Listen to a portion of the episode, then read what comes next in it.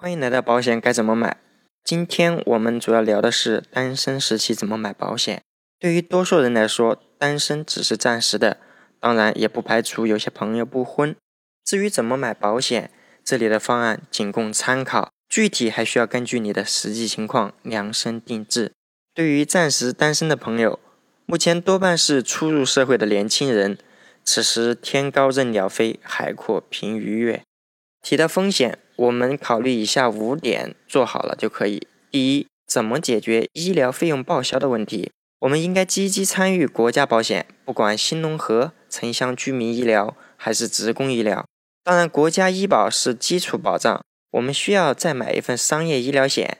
这个保险一定要能与我们的国家医保做强有力的补充。比如没有医保报销范围的限制，我建议你选择没有门槛费限制的医疗险。二十五到二十九岁的年轻人，一年只需要六百五十七元，每年就有一百五十万的医疗保障。因为疾病或意外产生的住院医疗费用，国家医保报销以后，剩余的合理费用可以全额赔付。那第二个问题，我们看一下怎么才能有钱治。一方面，我们看住院医疗险有没有住院垫付的功能。如果我们的医疗险有住院垫付医疗费的功能，只要不是紧急的医疗情况，这项服务通常还是派得上用场的。有些产品满足重大疾病的情况下，就可以启动住院垫付医疗费的服务；有些产品只要住院就可以申请。但有些产品只需要我们事前得到保险公司的授权，拿着保险公司的保险卡就能够到医院就医了。另一方面，如果你买了重大疾病保险，只要确诊有些疾病病种就能赔，比如恶性肿瘤。第三个我们要考虑的是怎么才能放心大胆的治疗。确诊重大疾病以后，如果需要长时间的治疗以及休养，一方面我们最近几年基本无力工作，也无心工作。最重要的是，未来的生活和工作都或多或少存在影响。如果达到重大疾病的理赔条件，就一次性申请到一笔费用，这笔费用相当于我们未来三五八年的工作收入。如果有了这笔钱，我们患者的经济负担是不是更小了？那能不能放心大胆的治疗？二十五岁男士，六十岁前七十二万重疾保障，六十岁后四十万重疾保障。还有轻症、中症和豁免保险费等权益，一年只需要三千八百三十六元。第四个，我们要看的是意外造成的伤残和后遗症要得重视。很多人说，从风险方面考虑，人走了才是对一个家庭最大的打击。当然，人命关天，我完全赞同。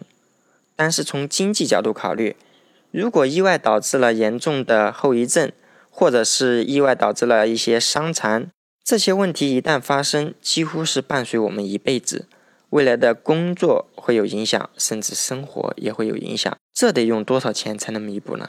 所以我建议每个人的意外险至少一百万起步，多多益善。那像我们二十五岁的男士，一百万综合意外险一年也只需要三百块钱不到。第五个方面，我们考虑一下，人走了留爱也不能留债。对于年轻人来说，我们初入社会没多久，正想着怎么把日子过好，未来怎么孝敬父母、照顾好家庭。如果这时我们走了，那父母怎么办？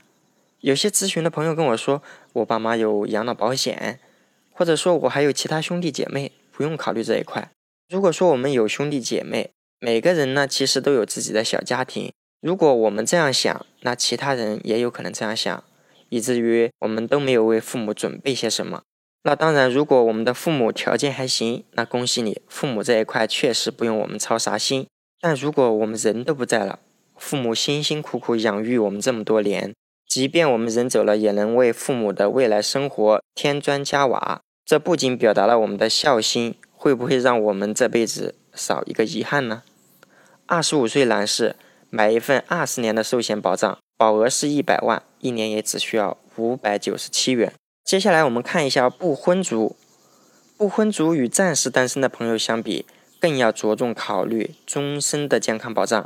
如果父母在世，我们至少还得给自己考虑一个短期的寿险保障，就比如二十年、三十年。不结婚不代表不老呀，我们不婚族应该在年轻时尽快考虑养老事宜。不婚族的养老计划更应该考虑中低风险、那有些养老保险在合同上白纸黑字确定未来的养老金是多少，那么我们可以拿一定比例的钱来配置这样的保险。比如二十五岁男士，我们一个月大概存一千六百六十六元，一年也就是要交两万块钱，交二十年，六十岁的时候我们就可以为自己存下一百万的养老金。以上是我对特定经济情况下单身人士给出的方案，仅供参考。如果您想找一位财务上的经纪人，志勤可以为您的家庭财务出谋划策。关注微信公众号“保险该怎么买”创始号，更多有用资讯等着您。